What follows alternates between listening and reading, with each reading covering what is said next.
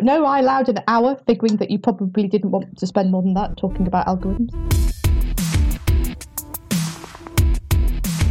Hello and welcome to List Envy. I'm Mark Stedman, and this is the podcast where every week I work with a guest to build a top five list on a topic that they choose.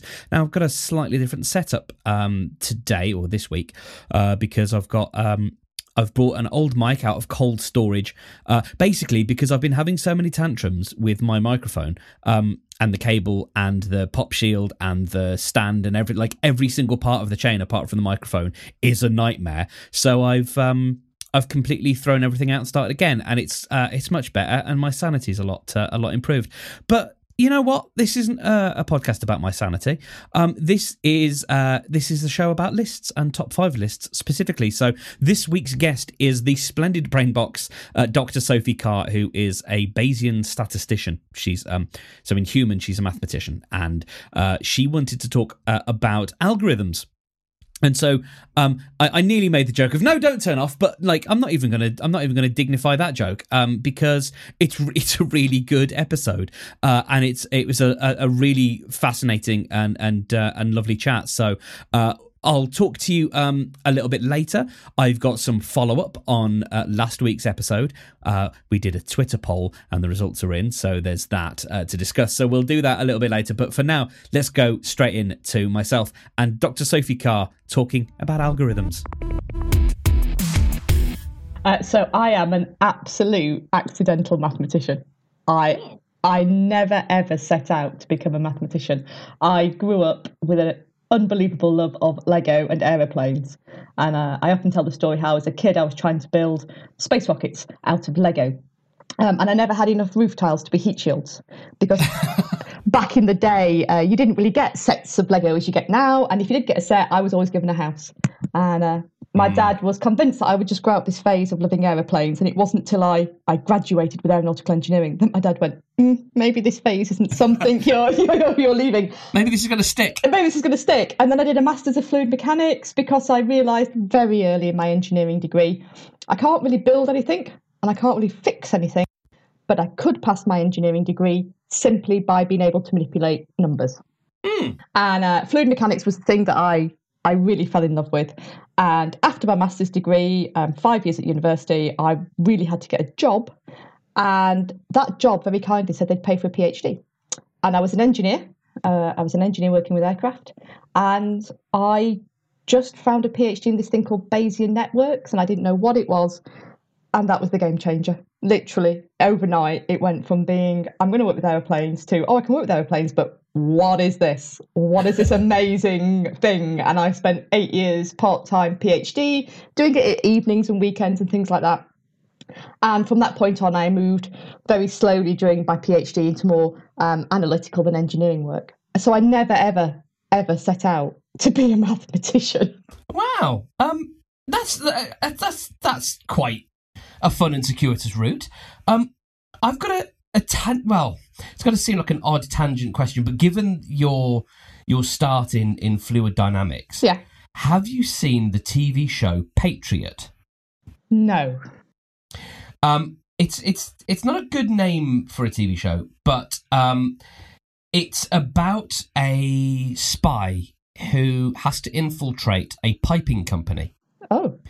And there is there are a couple of sections that um, there is there is a thing in in the um, in the series called the piping speech, and it is a whole thing about more less to do with the actual fluid mechanics, but the mechanics of the pipes themselves. And th- I think there is a mixture of real jargon and made up jargon, but it is one of the most entertaining speeches uh, that you will likely hear because it just sounds like complete gibberish, but very very clever very sensible, sane gibberish. And I'll have to send you a link to it because um, then you might listen to that and think, yeah, no, that's totally, that's completely legit. That's how it works. Oh, do you know what? So I genuinely think the reason I've ended up working more in sort of statistics based and, and analytics is, is because of fluid mechanics. Um, and I, I went to university and, oh, things like balancing reciprocating engines and structures, not a clue. Ask me to understand what happens with the air flowing over a wing. Ask me what happens to a little squishy bit of a molecule in a liquid. Got it, got it, because I can see the patterns and the waves. I kind of that's kind of how I think. So if you just take those patterns and waves and you take them from fluid mechanics and you call them distributions, that's really all statistics is to me, which is why I work in Bayesian statistics whenever I can, because we have to use these priors and they are just shapes. And I bet there probably is a lot of jargon in there that's quite true, but it is just looking at the wavy bits and the shapes. It's cool. Maths. Mm. Have you seen? Um, there's a really good book. Uh, it's by Simon Singh on the maths that's in uh, The Simpsons because that's all completely correct. Oh wow! Yeah, yeah, yeah. The maths that you see in The Simpsons, those complicated equations, lots of them are fluid mechanics actually. Um, yeah, they are mathematically correct Oh, that's lovely. Yeah. That's that's what happens when you have writers who um, who care about their craft. and have a PhD. Yes, uh, that helps. Uh, the Good Place is another one uh, like that. I'm slightly um, slightly obsessed with The Good Place, uh, just because uh, I listen to the, there's a, a follow up podcast about it, and everyone on there is so incredibly lovely. And uh, there's a lot of work that goes into the um, getting the philosophy right. Mhm. Um, you know, so yeah. So um, why don't you? Let's just pretend that neither me or my listeners know what Bayesian statistics is or are. Oh, okay. Can you gi- can you give us a primer? Can I give you a primer? Okay, so Bayes' theorem um, is when you look at it, uh, a really, really simple equation. And I say that because in its simplest form, it is two things which you times together, two numbers that you times together in its simplest. And when you put it in a really complex form, it's got three components. You times the top two and divide by a third. And when you look at it, you might think, well, that's actually quite simple. I can times two numbers and then divide the answer. But it is unbelievably powerful. And the reason for that is that it is how we think naturally. Or that's that's how I see Bayes' theorem. Because what Bayesian statistics does is it lets you use all the information that you have when you are making a estimate or updating a probability. So the best way to explain this is if I ask you what the probability is that it might rain tomorrow or later on today, you use all those things that you have stored up inside and you might go well it's september so yeah might be a fairly good chance it rains but actually it's sunny today so i'm going to i'm going to change that probability that i think it's going to rain. And what bayes theorem gives you is this incredible a way of incorporating all the information that you have. And and they separate out into into different terms. So we have something called a, a prior and that's just that innate belief that background probability of something happening. Um, and then we have a likelihood ratio which is a, slightly different variable uh, a number. Um, and what that looks at is comparing the odds of two hypotheses the odds of it raining and not raining together. And that's all bayes theorem is. The reason that it becomes uh, a great big um, area of mathematics is because those priors that that straight out belief of something happening or not happening um, is open to contention. Because the other option for Bayesian statistics is for frequentist and they count everything and they do experiments. Whereas Bayes' theorem tends to go okay so what do we know? Can we get it from information? Are we going to use subjective opinion? If you've got subjective opinion how do you know if it's right but to me because it lets you use everything and it is so powerful and it is used in so many areas of maths today uh, that's the reason i kind of kind of fell in love with it because to me it's it's just intuitive. You do bayesian statistics when you cross the road. Everybody thinks like a bayesian statistician. We are talking about our, our um, uh, top five algorithms that have changed the world. yeah.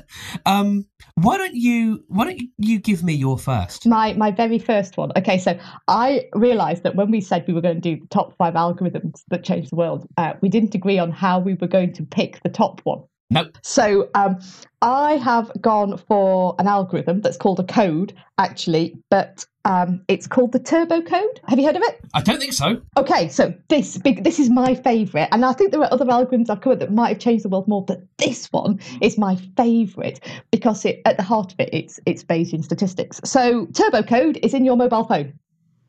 Okay, and it was derived by a gentleman called Claude Berrou. And what's so amazing about it is that he was a telephone engineer, and when he derived it, nobody believed that it was it was actually this great. And uh, what it does is something that is quite simple.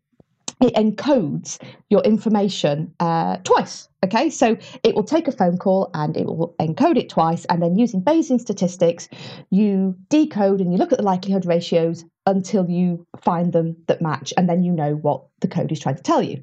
The reason for that, the reason it's so clever, is that it has made mobile phones really, really efficient and it underpins your 4G networks. How does it do that?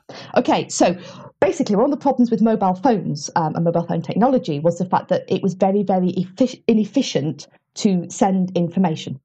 Okay, mm-hmm. and what was needed was something that was um, far more efficient. So the batteries worked, and you didn't have to worry about network coverage so much, and all of those types of things. Um, and it's something. It's over ninety nine percent efficient. It, it, it's absolutely amazing. So what it does is um, you make a telephone call, okay, and then you you encode it, okay. And what you do is belief propagation. So you try and infer from these two bits of encoded information what the actual message is. And when you actually use these with the likelihood ratios, and they're the bits of Bayes theory I was telling you about, what you need are the two bits to match. And so you run through all the different hypotheses of what these two things could be until they match. But because you can do this incredibly efficiently, you reduce the time, you reduce the energy, and you reduce the processors. Wow. Yeah, it's cool. And I think most people are quite attached to their smartphones. So I think um, having an algorithm that has made things like 4G possible and really efficient, I think that I'm going to put that as my favourite one because it's also Bayesian statistics. Beautiful. Okay. Uh, well, I feel like mine uh, uh, sort of neatly dovetails with, with yours. Um, and uh, I've I've gone for um, a co-creation of, of Abraham Lempel and Jacob Ziv. Ooh. Um, otherwise known as uh, Lempel and Ziv. And uh, this is LZ77. Um, this is a uh, a form of text compression. Ah, nice. And it is the form of text compression that is in uh, a zip file. And a zip file is basically the most ubiquitous known sort of it's it's the bit of compression that touches the most people because it's something we interact with. We understand a zip file. Mm-hmm. Uh, obviously, compression is everywhere, and that's you know, but we don't touch it in the same way that we we really interact with zip files, and and you know, we've we've passed those around for decades. You know, I used yeah. to use um, I can't remember the, the the particular application, but it was. Um, uh, on my on my DOS machine, I would be zipping and unzipping and um, and, and, and you know like like Bilio. Um, but the the, uh, the the algorithm that um, that makes it work is is I, I find it quite nice. Um, and it's quite a simple system. So you have um, uh, a phrase, uh, the the you know quick brown fox jumped over the lazy dog. Mm-hmm. Actually, that's a bad example because that's got hasn't got a lot of repetition. Um, but if you if you take if you take the uh, the police song do do do da da da, mm-hmm. um, you're looking for lots of repetition and so what you what you do is you look ahead through the string and you say well these you know x x number of characters like three characters are being used uh I've this is the second time I've found this set of characters so I'm going to drop a marker here the marker says go back 17 characters and you'll find this repeated set, and this repeated set is three characters long. Um, and so you keep dropping that same marker every time you've got this repeated character set. So there's another form um, of compression that does it with a dictionary lookup. So you're looking at common words. You have a dictionary right at the top, and you're just creating pointers to common words. This one can compress anything, and it doesn't matter whether it's English or, or whatever, because it's all to do with looking at, you know, I guess it's probably three or four or more characters um, and it's it's this method of how you drop the marker by by saying you have to spool back X number of characters to find this bit, and then that's how it works. Uh, and that's um, that's L uh, LZ seventy seven um, compression. Oh, now you see the second algorithm I've chosen actually links slightly to your choice at first, uh, because my my second algorithm are the algorithms that create uh, universally unique identifiers. Ooh. Ah, because I think they're really, really important. Um, yes, so do I. Yeah. I'm, I'm, getting very nerdy now. I like this.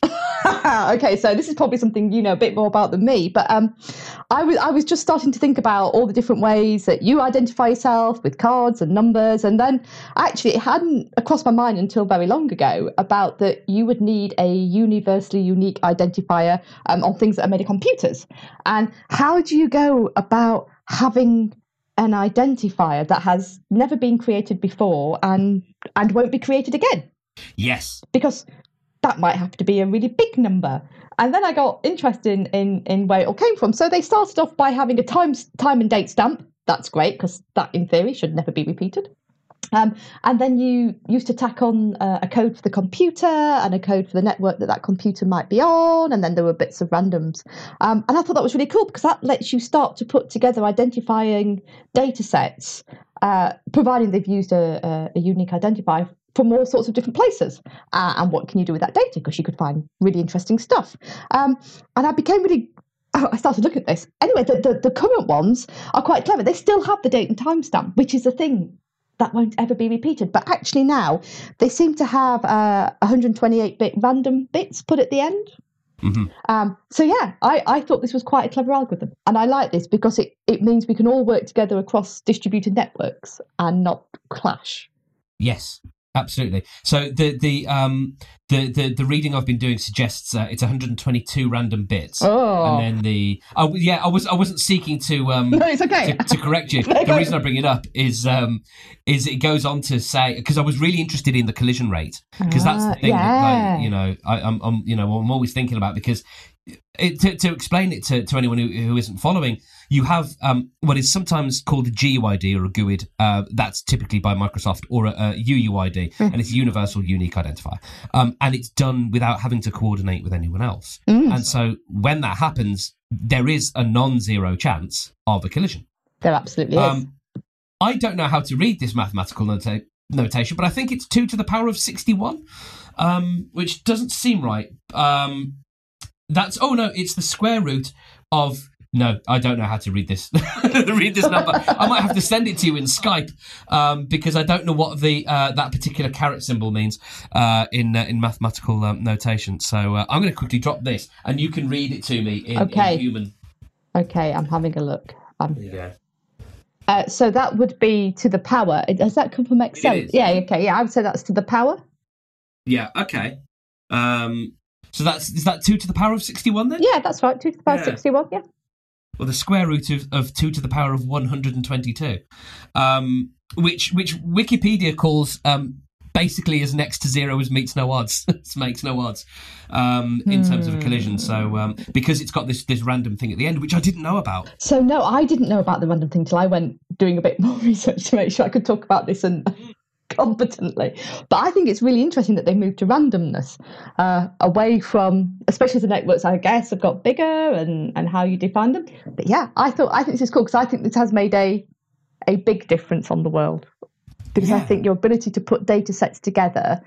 And to start to look across those, but the the hit rate, I was really interested in the stats for the hit rate, but I ran out of time before I got that, before I got that far. So come on, There's only so much you can do. yeah, we're, we're on a roll here. Tell me that your second. Tell me your second algorithm dovetails with that one. Um.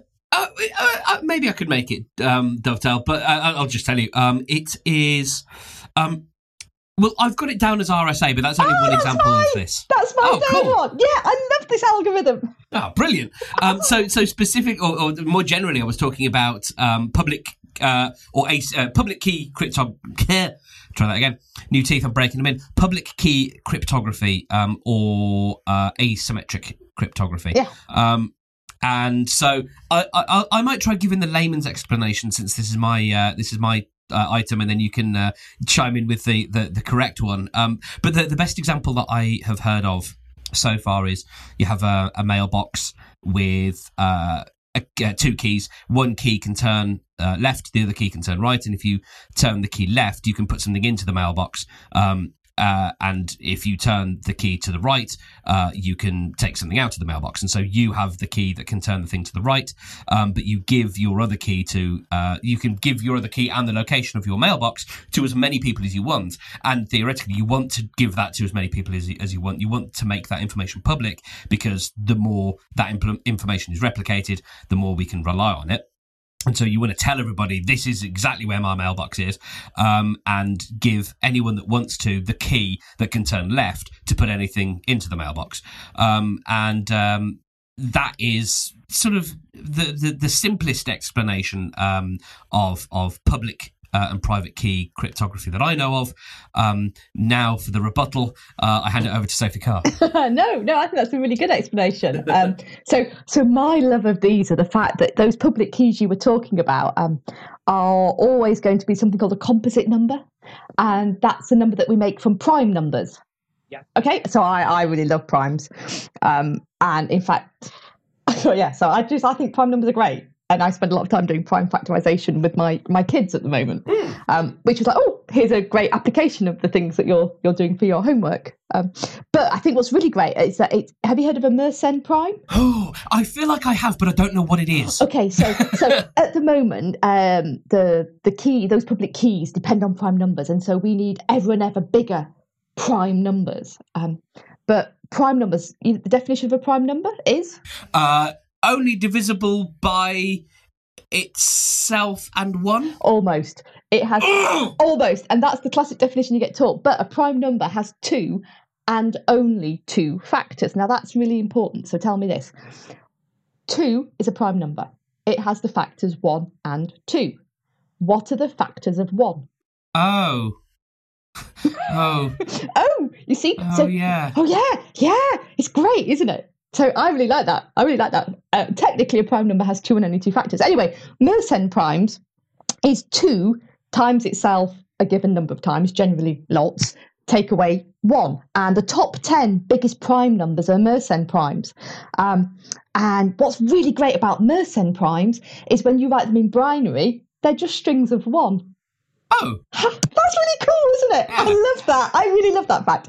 Um, so anyway, uh, at the moment, these public keys are used and they're prime numbers and they're Mersennes. But with the advent of quantum computing, we're likely to have to move away from that from that algorithm. I know. Yeah. So there we go. That that was why I liked RSAs was because of the prime number. Oh, lovely! Uh, I, I, feel like any any self respecting mathematician uh, I know should should have a, a healthy love of, uh, of of primes. Yeah, yeah. Um, there's yeah. I, I think they're Standard. amazing. Well, yeah, I I think they're underappreciated. Mm-hmm. But I don't. I mean, I don't do a massive amount other than having to at the moment drill them into my children. Yeah, mm-hmm. absolutely. Um, all right. Well, uh, since that was your number three, yeah. What's your third? Well, I would it's it's, it's, it's on to you. I, I, I want your I want your fourth. You want my fourth? Yeah. Oh, okay. So this is where I go a little bit mainstream. I think. Uh, uh, yeah. Well, if we're talking about algorithms that have changed the world, yep. somewhere in there has to be the PageRank algorithm for Google. Yeah. Yeah. Absolutely. So um, no, but yeah. you didn't choose that, did you? I didn't. But this is this is this is the beauty of, of what we do here. Our beauty is not to, to both pick exactly the same items. We, we will come together and our and our choices will will meld uh, and we'll have a list that's made of our of our both uh, our, our, our, differing viewpoints. So um, yeah. I think this is a great choice. Well, I, I felt that if we were talking about things that genuinely change the world, we yeah. I probably had to mention Google somewhere down the line because uh, it's it, you know it's had a bit of a bit of an impact. Um, and what I really like about this is it's it's incredibly efficient. And in, because I do a lot of stuff in Bayesian statistics and, and Bayesian networks, the fact that it, it creates links between those between those pages and it looks at randomness and how a random web surfer would actually surf and and how would it link them and then it ranks them based on the links and going backwards and forwards it's just a really really efficient but highly accurate way of looking at things. Mm-hmm. Um, and so, for that reason, other than it is efficient and everybody knows Google, that's kind of why it made my list. Yes, uh, absolutely. And and I, I, suspect you know the fact about the name of the uh, of the of the algorithm. Okay, go ahead. The, the the fact being that um, it's got it's it's it's just a coincidence that it, it's ranking web pages um, because it's named after Larry Page. Yes. Okay. Sorry. Yes. yes. I was I, I was not waiting. that interesting a fact, but no, it is. I was waiting for you to say something else. I was like, oh, have I missed? have, I, have I like I I I only know one fact. That's the one. This. Because okay. you know, you, you think you think it's page page rank, page, yeah. Um, yes, that is I I feel like uh, back in the day, I, I, don't know how much this algorithm has been tweaked now, um, or whether they they've sort of adapted it and moved on. Um, I, I, suspect actually they, they probably couldn't tell you what the algorithm is now because it's like YouTube's algorithm. It's probably a black box. Um, and we'll get into that in a bit actually uh, with one of my uh, one of my items. But um, I remember it, you used to be able to get your number um, sort of your, your your PageRank number back in the day, and that was that was quite a thing to be able to do in sort of 2005 was to um, was to try and get that number and boost it. Yes. Whereas now, I just it does yeah it feels um, a slightly different approach. All right. My next one isn't quite as exciting, but uh, I think in terms of the future, um, I, I think I'm going to go with the proof of work algorithm. Oh, okay, nice one. Um, so this might be, or it's looking to be superseded by a proof of stake algorithm, which is something that was proposed uh, a couple of years back, um, because this is causing all sorts of problems at the moment. But uh, essentially, uh, it's used by Bitcoin and other blockchain things now. Um, it's important, I think, when you talk about Bitcoin to say Bitcoin is probably going to go away at some point. It's a bit of a fad. The blockchain the thing that it's built on is really interesting and is having real world consequences at the moment that is used for tracking truth and, and um, keeping track of veracity of things. Uh, and so the, the proof of work algorithm works by computers solving complex uh, puzzles and uh, complex mathematical puzzles and competing to solve them and getting rewards when they do. Uh, and those rewards are basically computed into to monetary rewards. Uh, and with so with Bitcoin, there's a, only a certain number of um, coins you can mine, and the, the coins are mined by doing these these algorithms. Um, and so, yeah, it's it's basically a, a cryptographic um, puzzle. Um, and so the, the the problem with that is you can end up with so so the the the beauty of blockchain especially is that it's decentralized it's lots of nodes working together in big networks to be able to to share information or to to share the um, authority on information. What happens when you have what's happening at the moment is that um, organizations uh, and node clusters are banding together and you're creating these mega networks of huge mining corporations effectively um, that are then causing to give us more centralization which is absolutely what we don't want uh, which is why um, we may move to a new system called proof of stake um, but that is uh, a, discussion for another topic and something I know even less about than this. So I did a little bit of blockchain work uh, a while back, um, and it's very interesting and uh, it's kind of mind blowing to, to, in certain aspects. But I think the applications of it um, could be incredible. Hmm. Interesting. so, so there you go. Proof of work. Okay, that's a cool one. All right. Um, what's next? So my last one. Uh, so again, I had a really good think about what I thought had changed the world, um, and actually, I kind of come up with something that I think has changed lives and therefore maybe changed the world. Um, so my my last algorithm is proportional integral derivative control. Okay. Uh, which is an amazing algorithm that you find in your car. It's behind your ABS braking system. Ah. Which is kind of why it made it onto my list. Mm-hmm. So, what a proportional integral derivative control algorithm does is it has uh, three coefficients, it has three things you worry about. But basically, you read a sensor and then the algorithm computes um, a response, okay? And it sums up those responses to work out what it should do. So you work out a proportional response, which is where you look at the difference between um, what you predicted and where you are. It's basically like an error term want of a better okay. phrase. Um, and then the integral sums that every term over time. And the derivative causes what's happening the output to decrease if something becomes too big. And this is used all over automation, it's used all over automatic responses. So, pretty much any machine that uh, works on production lines has a proportional integral derivative control within it, um, and it's in your automatic braking.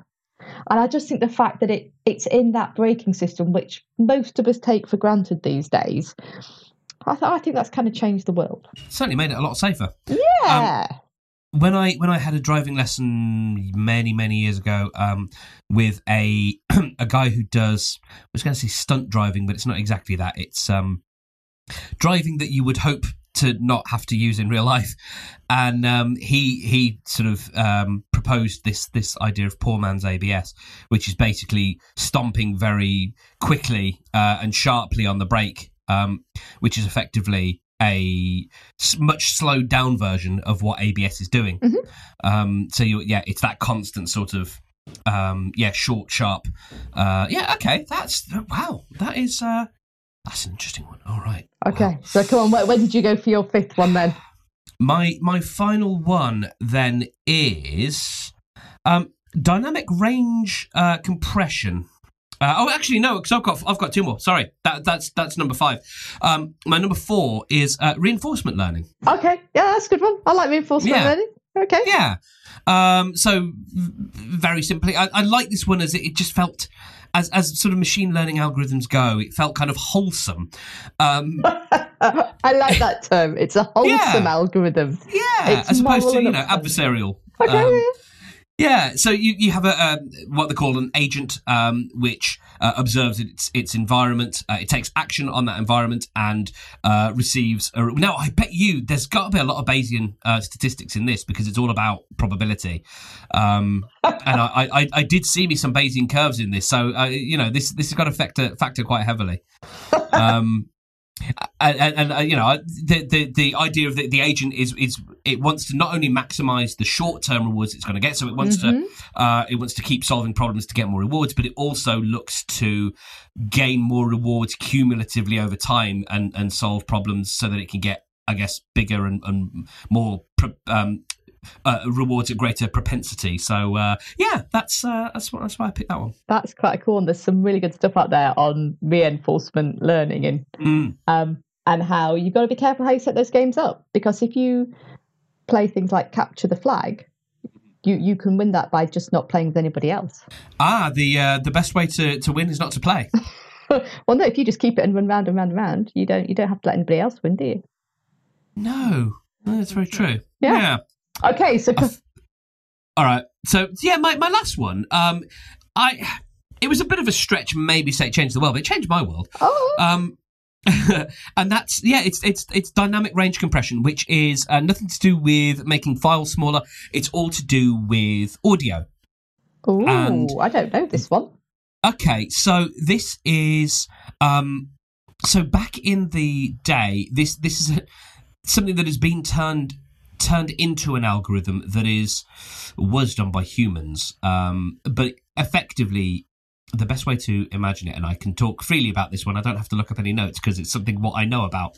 Um, if you imagine um, someone delivering a speech and someone uh, th- that that person will sometimes be very very loud and then sometimes might be quite quiet and sort of dramatic and drawing you in you want to make sure that the quiet parts are still loud enough for everybody to hear and they draw you in and they still sound dynamic and punchy but you want to make sure that the loud parts don't blow your speakers out so what you need is a person that lives just about half a second in the future so that they can take the, the the fader of that person's microphone and turn the gain up and down based on how loud and quiet they're going to be.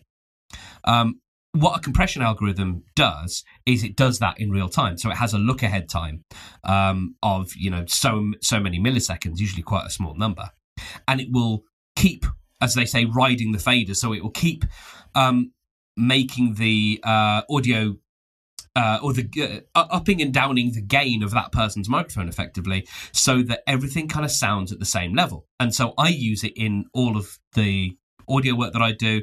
Um, and it's even in, uh, there's a, popular podcast player called Overcast. And Marco Arment, who built Overcast, was the first, I believe, to put in and trademark uh, something that he calls voice boost, and that's what basically um, that's essentially what this what this compression is doing. Um, but it, it basically means that if you haven't done it on your own file, uh, this app will do it in real time on the file that you're listening to. Um, but it's it's a great way. It's what radio stations use um, to make everything still punch through your your stereo. If you're in the car and there's a, a, a song that's quite quiet, you can still hear every bit of it because the gain for that quiet portion has been turned all the way up. Um, and uh, and that's uh, that's dynamic range compression. That's really cool. So I was clear. I love the phrase "riding the the, the faders." That's riding um, the fader. Yeah, yeah. That's like that should be in Star Wars or something. Yeah, yeah. It's it's yeah. It's got it's got that kind of feel to it. Um, but it's it's definitely a thing. Like I've had to do that in in um, when I've gone and, and done live recordings with people, and I've got rubbish microphones. You have to just sit on the faders all the time and try and watch for the people to find out when they're going to speak, so you can turn them up quickly and then turn it down and all that kind of stuff. And that's that's what compression's doing, but in real time and, and mathematically. Um, and it is uh, there are algorithms that do it. So uh, there you go. Fascinating, Mark. Why don't you talk about algorithms for another ten minutes? Um, and and and also, why are you doing it from what seems like the bottom of a well? I don't know what happened to my microphone that day. Uh, I also had one of my um, colds that uh, seems to come on every six weeks. Uh, uh, spoiler: um, a lot of most of these episodes are recorded well in advance. um, so the mark that you got back then is not the same mark that you get now. Um, so yeah, this is Sophie Carr, and I, I love um, episodes like this. I mean, I, one of the things that I love about this show is that it really is about celebrating the. I wouldn't even say obscure, but the things that people love that aren't just like, yeah, okay, we all love whatever band or, or TV show or whatever. Okay, we've all seen X. Um, but this is about, hey, did you know? Like, this is the sort of you get cornered by someone at a pub and you have like an hour long conversation where they they tell you all the things about the Princess Bride that um that they love. I, I, that once happened to me. That happened to me earlier this year. I got absolutely cornered by a complete stranger. He was a friend of my brother's, um, who was a like a, a, a, whew, just uh, an interesting gent. Um, and he he he spoke at great length about his love for the Princess Bride. Um, so this podcast, then, um, you can uh, you can support this this show, uh, and I'll, um, I'll, I'll actually say at some point I might do some of the things I've promised and put some stuff out on the member feed. But um, the member feed is uh, is is another little extra that you can get uh, for supporting this show. Um, so what I'm trying to do is get to a point where we can have each episode transcribed, and you can help me do that uh, from just uh, just two pound a month. It's not even from; it's just four just two pound a month. That's it, uh, and you get extra stuff when I uh, get around to putting it out. But you do, um, and you know, there's there's extra episodes and extra bits from episodes and stuff. Um, so uh, it's it's it's lovely stuff, and you can find all of that at pod.fan slash list envy. Um, and uh, you can also sign up for the newsletter if you are not the type of person who subscribes to podcasts. Um, I know someone listening at the moment who's probably almost certainly going to be listening to this episode because of the subject matter, who does not necessarily subscribe to all podcasts. Um, so if that's a thing, then you can subscribe to the newsletter, and then that way you don't miss an episode. And if you're like, yeah, this one, yeah, not for me. Um, I mean, they're all great. Let's let's be honest, but you know. Okay. uh, so yes, um, follow the uh, the link in your podcast app or go to listenvypod.com and sign up for the newsletter there. Um, that will be lovely thing to do. So, uh, in in uh, in weeks to come, we've got. Um, uh, coming up to Christmas, we've got uh, a chat with John Hickman. I think uh, who's a, a pod friend of mine. I think next week we've got Emma Stroud, who's a performer, and we talked all about fruits. Uh, and uh, so there's there's lots of episodes all the way up until Christmas uh, and beyond. Um, so yeah, uh, keep subscribed if you're if you are already. Um, and if you want to follow the show, listenvypod.com is the place to go. Now, before we get back to the episode, I promised that there would be feedback, uh, and um, I'm very pleased to tell you that um, we, uh, we we had a vote. Uh, I, I, put a Twitter poll out uh, a couple of days ago. Um, asking people, uh, so if if you caught last week's episode, it was all about uh, 90s uh, kids shows, so uh, cartoons.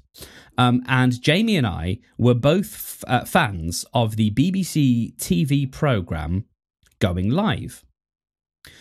And uh, it was superseded after a few years on the air by a show called Live and Kicking. So I asked our Twitter friends and followers. Uh, if you were a 90s kid uh, in the UK, you had a favourite Saturday morning show from children's BBC. Which was it? So, one of these got 27%, the other got 73%. Uh, and and the one, of course, that got seventy three percent is going live because it was the original and best. Oh eight nine eight eight one one eight one eight one something like that. That was the that was the phone number you used to ring up. Uh, yes. Um. Oh, what I, I just wow, what a what a lovely memory. Anyway, that I, I, I just I had to share that with you because I thought brilliant, vindicated. Uh, it's all about going live. That is the TV program. Um, so okay, that's enough nonsense. Let's get back to some some beautiful nerdery. Um, this is myself and Sophie Carr counting down our uh, combining our lists of the five algorithms that changed the world. I think we've got quite a nice sort of uh, short to, to, to long list here. Yes. Um, so the question is going to be what we end up with uh, out of our out of our two, well, out of our nine, basically. Um, now, I'm quite happy to. I kind of just wanted to make the the case for dynamic range compression. I'm quite happy that we don't put that in. Um, I think. I, I think RSA we both know has got to go in because it's it was Yep. something we both chose. Um, oh, I really like turbo co- code and UUIDs. Um, I'm, I'm happy to have those two. I, I'm happy to leave the, the page rank out. Hmm. Well, okay. Well, that leaves us. If we go with turbo code, UUIDs, RSA, um, I feel like I want to put the um, the LZ compression in there. Yep, yep, happy with that, that, one. that, that feels important. Um, then, then that leaves us a, a, a, a, a number five, um, and I think looking through my list, there's nothing else that I really need to fight for. Um, so I, I think PageRank should go in there. okay, I think that's absolutely fine. Um, but it so- goes at the bottom. Okay, yeah, no, that's absolutely fine. Um, so in that case, then we need to decide the order of four, three, two, and one. Um, okay. I, I kind of want to put RSA first. Yeah, yeah, yeah.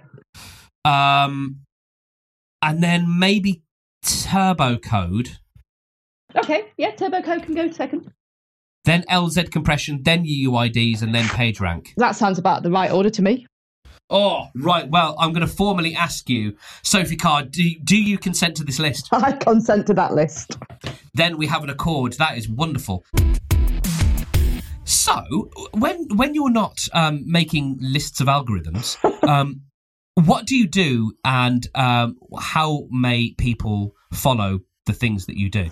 Uh, so I set up a data analytics company uh, about well, in fact, exactly ten years ago next month, which uh, does all sorts of fun problems and pattern solving for people. And if you want to find us, you can find us um, across social media. Our handle is at Baystastic. That's B A Y S T A S T I C. It stats to make you smile. Um, and you can find, I know, I know. And uh, I'm at Sophie Bays, Sophie B A Y S. And you can find us uh, on all of all main social media channels. What is a fun problem that you've solved? Uh, so I think a really fun problem, which you can um, can find on our company website, is we worked out um, how to help dog breeders reduce um, the risk of genetic disease.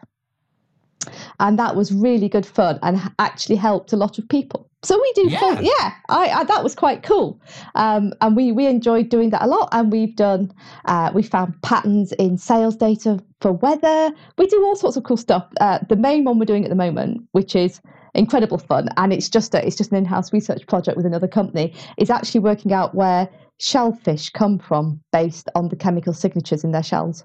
Wow. Yeah, that's really good fun. So you must really deal with a lot of disparate topics because uh, you know maths is is at the heart of it, but you you know maths is just the thing that's facilitating the real world problems. So yeah, you must you must get to all sorts of things. Oh, I honestly, I, I am one of those really annoying people. I literally have the best job in the entire world. I, Do what you love, and then it doesn't feel like work. it's really not. I bounce out of bed in the morning, and I, I absolutely love our job. It's just brilliant. We, like you say, we work with so many different people on so many different topics. No day is ever the same. No days. No, and we we go around, and people say, "You just seem really happy doing numbers." hmm yes, thank you. yes, thank you. I, I just go and, and literally my job is just playing hide and seek because the patterns and the answers are hidden, and all I've got to do is find them. Literally, I get paid to do hide and seek day in, day out, and the kids hate because I am brilliant at hide and seek.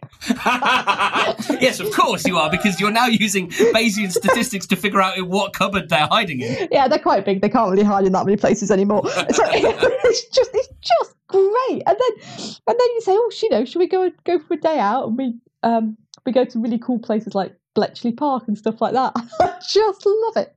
Ah, that's absolutely wonderful. Baysconsulting.co.uk and uh, Yeah. go and see just exactly what fun um, is is uh, is being had. um, I, as as someone who I kind of wish I was. If if someone had told me that maths is kind of just like like if someone had couched it in terms of problem solving or hacking or something like that, I feel like maths would have been a thing that I would have glommed onto a bit more um, because I think I just got it in my head. I'm bad at maths. I'm bad at numbers, but I don't think that's all of what maths is. No, you see, you just made a, a comment there, which I think is quite common. So there, Mm. there is a really big difference between maths and numeracy. Yes, And everybody, everybody has to be numerate because just to be able to function in everyday society, you need to be able to make sure that you're getting the right change, that you can work out what you owe, that your bank balance is actually what it should be. Those, you know, really fundamental things. And that's numeracy, and we absolutely have to teach that. But maths, at its absolute best, is a sheer art form. There is a beauty and an elegance in proofs and algorithms that I think anybody can learn to appreciate. And for some people, if you think of yourself as mathsy, it actually moves you. And I think that is lost. Those abstract concepts, those beautiful shapes, those stunning patterns. You know, you've only got to look at the um, geometric is- Islamic tiles, which are all mathematical patterns, and anybody can appreciate those. So I, I think it would be lovely if more of the beauty of mathematics and what it can be is taught uh, along alongside the numeracy. that is a beautiful place to end. So, Sophie Carr, thank you very much for joining me. Thank you for having me. I've had an absolute blast.